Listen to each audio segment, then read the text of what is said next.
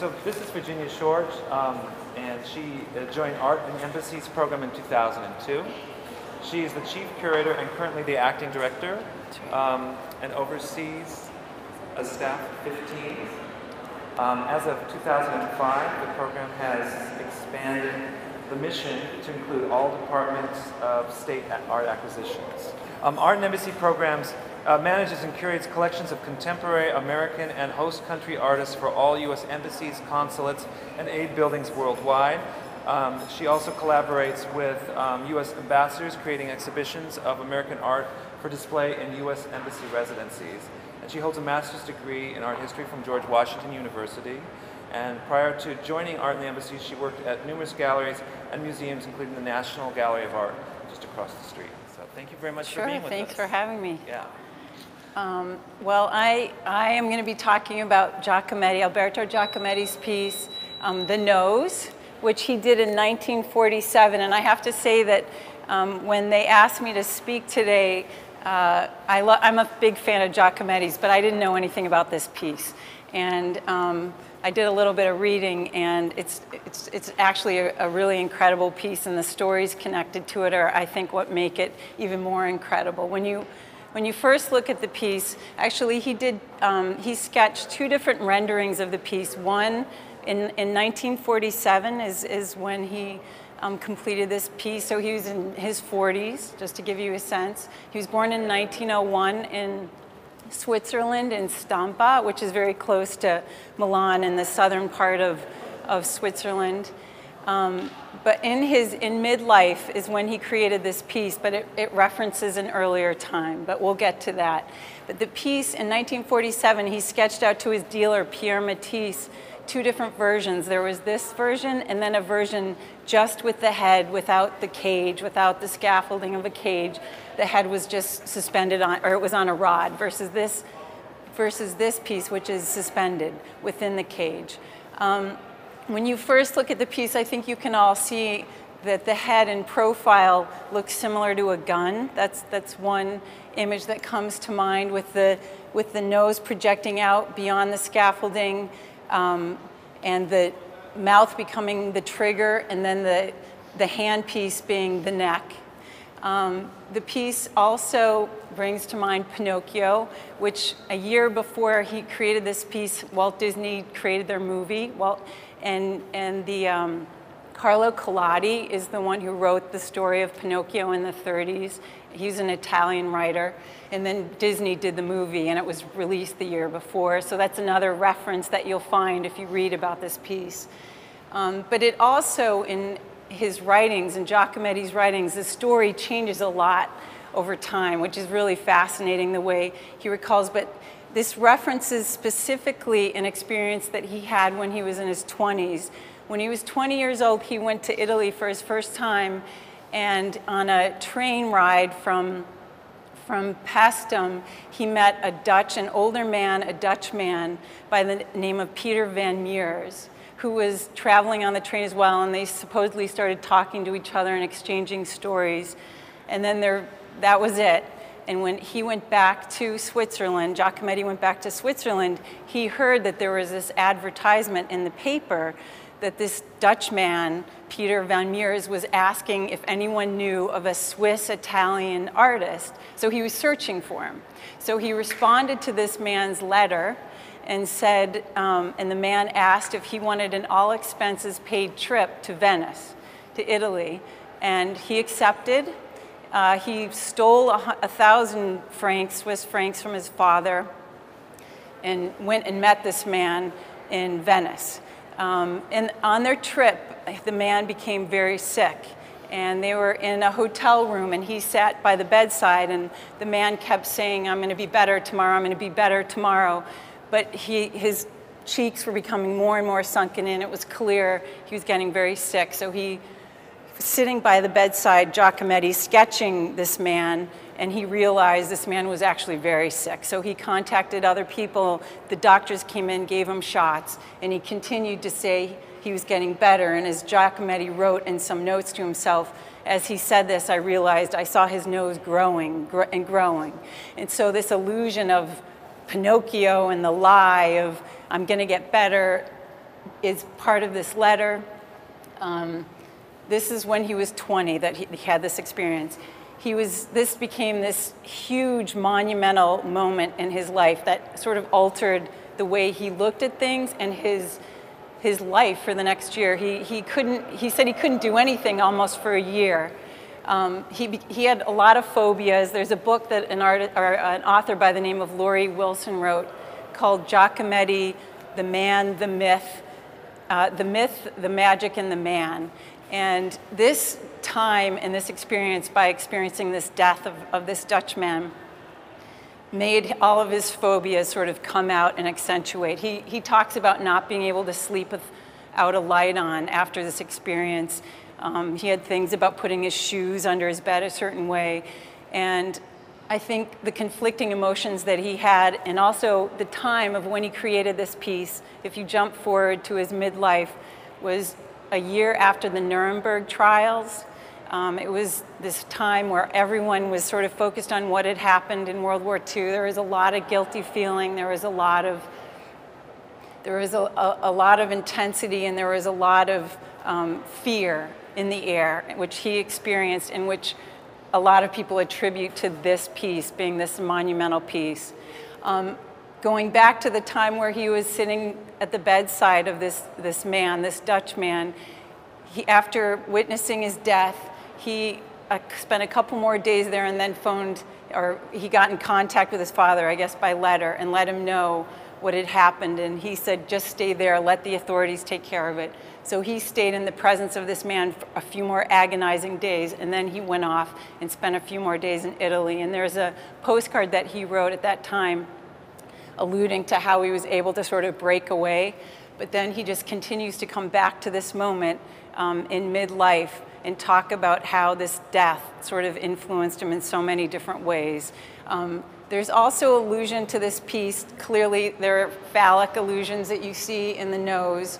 Um, this was a moment where he was ex um, experiencing, back in the 20s, he was trying to figure out his own sexuality and um, thinking about a lot of different things. And the whole trip with this man, although there's nothing in writing about him being homosexual per se, he clearly was trying to figure it out, figure out his sexuality. And so this piece is really a loaded piece in terms of everything it references um, in his life, in his world, and sort of the environment around him. Um, there's, there's so much more written about this piece in the letters. And, and, one other interesting thing that happens is when he wrote a story, and it's the first published text that he actually wrote about this experience, and he, he turns it into a dream that he had, and how in this dream um, he not only experienced the death of this man, but he changes the story because after he experienced the death, the brother of this man came to, to, pick up the body and he sent him cufflinks saying, Thank you for being with my brother. He never admitted, which he sent in the mail, he never admitted to his family about the cufflinks. He felt guilty about it, and so he didn't tell them about it. But in his dreams, he turns the cufflinks into breadcrumbs which he scatters all over. So there's so much symbolism in this piece and, and what it alludes to. Um, uh, you know, the cage he used in the 30s as well when he was, you know, all his work was sort of surrealist in, in nature. Um, I don't know the significance beyond like the obvious and the references to World War II and in 1947, also the public was inundated with reels, movie reels of, of the victims and the aggressors. And so this was something on everybody's mind. So the caged in reference of, of the human being, the guilt of war. I mean, I think this piece, the gun, it's an aggressive piece. It's, it's, it's loaded in so many ways it's an incredible piece. I, I meant to, do you know what the edition is uh, number on this piece? I, I meant to look that up because I know it's an edition. Um, does it say? What do you mean? I, I, it's, it's a multiple, I think it's more, there's more than one of this piece. Yeah, because it was done in 47. Um, and, and also the, the first casting, the plaster cast, which was really interesting in referencing the Pinocchio um, illusion here is the first cast in plaster he used paint around the nostrils, uh, a, red, uh, a red paint um, to signify blood, which made, made the nose even more pronounced than it already is. Um, this, there's also discussion about castration. Um, after Peter van Meurs died, he felt so guilty he used the thousand francs that he'd stolen from his father. Um, he ran around and supposedly um, had hired a few, a few prostitutes and contracted venereal disease. So castration, um, there are so many other things that come to mind when you look at this piece, when you start reading about him and what was going on at this formative time in his life in his 20s. And, and when this piece was realized, in the 40s, he had settled down. He was living in Paris, and he'd settled down and, and had a woman living with him. Um, it was, he, there were issues that he talks about of impotence for years and trying to figure out his sexuality, but he had sort of come out. He had a, a girlfriend, and um, there are three pieces he made in this year in 1947 that all allude to these dreams that he was having. Um, and then from that point forward is when he gets into more dealing more with the portraits. This is imaginary, clearly. Um, so, um, is, does anyone have any questions? Now, that's one of the strange bodies. Yes. But it doesn't it's, mean like a form body. It means uh, just an entity in a collection. A strange body, I thought, could be a human form or an animal form. Are you talking about the Kurzweil thesis? Well, our talk is on Stock is strange actually, bodies. It's just specific, strange bodies is the whole exhibit, Yeah. and this is just one piece of the exhibit that we're focusing on. But how, how is that a strange body? It just means a piece that's in that collection then. well, I think it's str- a strange piece, and it's a figurative piece where you see part of a body. And so, in terms of, I mean, the curator of the exhibition is right here. So, um, if you have any questions about the show in general. But I think that's how it connects, right? Well, I mean, taking body too literally. It just means an entity in the collection. It doesn't mean a particular physical. But I think if you look around, everything has got a figurative illusion, or I, I mean, I think it all connects to the figure if you look at the works in the exhibition. How Are- does this relate to the rest of his career as a sculptor? Like, how does it how does it relate to the rest? Well, the, this piece is one of three that he created in this time where he was um, sort of trying, the time of the, in terms of what was happening in the world. It's separated from the majority of the body of his work in terms of sort of how aggressive it is and the nature of the piece. Um, and there are three other pieces that are classified in the same, they're from the same year. He created them in the same year where they allude to death. I mean, this is clearly, you see death in the piece. It's a skull. I mean, the skin is so, the, the cheeks are so sunken in. It's a skull form with a very thin layer of skin. The other two pieces in this series he created in 1947 also allude to death. Um, and coming out of World War II, I think this, these were the three pieces, these pieces that all sort of allude to the war beyond just personal issues and what he was addressing in dreams. But he was coming out of this time. He denounced surrealism, but he before where dreams are these are the most one of the most important things to the artist. So um, it's sort of a transition work um, with these other three that came out of this period that really sort of address the time and the guilt. And as a, you know, a Swiss citizen, I think all the a lot of the people when they started seeing the reels of the horrors that were happening, like right there, as we all look at those videos, there is just it's a it was a whole different experience, and what he was addressing was totally different than what precedes and succeeds this body of work. But the but the I mean the work totally changes. If you look, the cage that he used back in the 30s, um, there are a lot of references in the cage form, but they're not these aggressive forms that are disturbing. It's um, there's confusion and sometimes it's difficult to figure out what's happening. There's a lot of male and female parts. Egyptian art is a huge influ- influence on his work, and you can see that in a lot of um, the earlier pieces. Um, and then just the, the way you, the figure is addressed, frontal, forward, um, the stance. Uh, and so you can see that in even the little, he did this whole series of these tiny little three inch, um, these three inch portraits that were um, also sort of standing figures, but it was like seeing a figure at a distance. And then the figures became more and more monumental. Uh, his father was an artist. His father was Giovanni um, Giacometti, and he, at this time also, he was, when he was in his 20s, it was also an important time because he was feeling really guilty because he was at this moment in time where he realized his, he was probably supreme to his father in terms of his talent, and he was having a really difficult time coming to terms with that. So these trips that he was taking to Italy, the first trip, his father had done the same thing, so he was sort of following in his father's footsteps. His father was a painter, and he felt pressured by his father to be a painter as well, but he became more and more sort of, even though he did paint sculpture, his strongest affinity was to, to be a sculptor.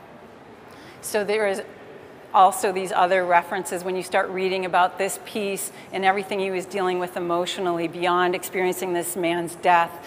Um, it's also this time of trying to figure out what direction and he was his, he and his father were so close but he knew he needed to go in another direction but he felt very guilty about it and and sort of came to terms with it but it took him many years like midlife is when he ultimately came to terms with it so does anyone have any questions? Comments about the work? It's so interesting to hear the stories because it's, it's uh, they're just they're really interesting stories. I guess to say that. yeah. And, and in one of the um, in one of the letters that he's written, and he talks about what he his fear and the and the the reason that he had the lamp that he couldn't he, he didn't want to be sleeping in a room, and he didn't sleep for many years after this experience as well because he was afraid to go to sleep because he was afraid he would die in his sleep. So he had a lot, his fear of death was sort of heightened after this experience. And he talks in one, in this, ultimately, this text that he wrote in the 40s about um, this sort of dream, fantasy experience of the head just like Van Meer's, but he calls him Mr. He calls him T, um, going back and forth as he was watching this man die and his mouth opening. And in the dream he talks about a fly flying in his mouth like a cave and disappearing.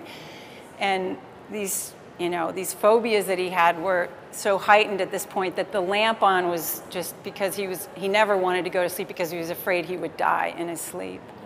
Um, so the open mouth is also a reference to the open mouth that when people die, often their mouth sort of opens, and, and this man in particular, and, and also the head going back and forth. So that's why this piece is supposed to be shown in profile, as well as seeing the significance of the gun and the.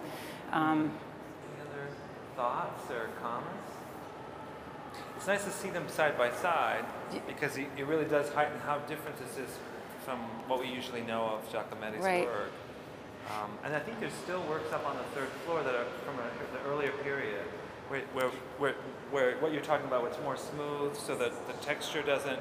The texture is right. The texture is always he he, he always the, is always rough, and in the paintings he, he they talk about how for sitters it was excruciating to sit for him because he took so long because he often he ended up destroying I think they say 10 works for every work created because um, he never quite felt like they were finished. So every time he went back to a piece, he, it would be as though he was starting anew. And so for the portraits he did for the sitters, it became excruciating because you could be sitting there for months.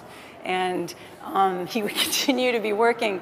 So Annette, who's featured in this piece, is, was his girlfriend in the 40s who he lived with for many years.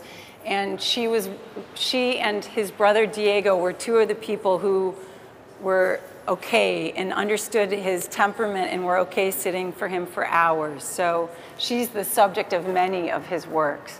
And um, it's just sort of interesting to understand that insight when you look at his work and, and understand also that he, he never, he had a hard time distinguishing from when the work was complete and, and when he, ne- he still needed to work on it. And he'd err on the side of destroying works versus sending them out if he had question about it.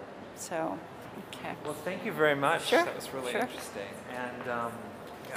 Thank you. Thank you.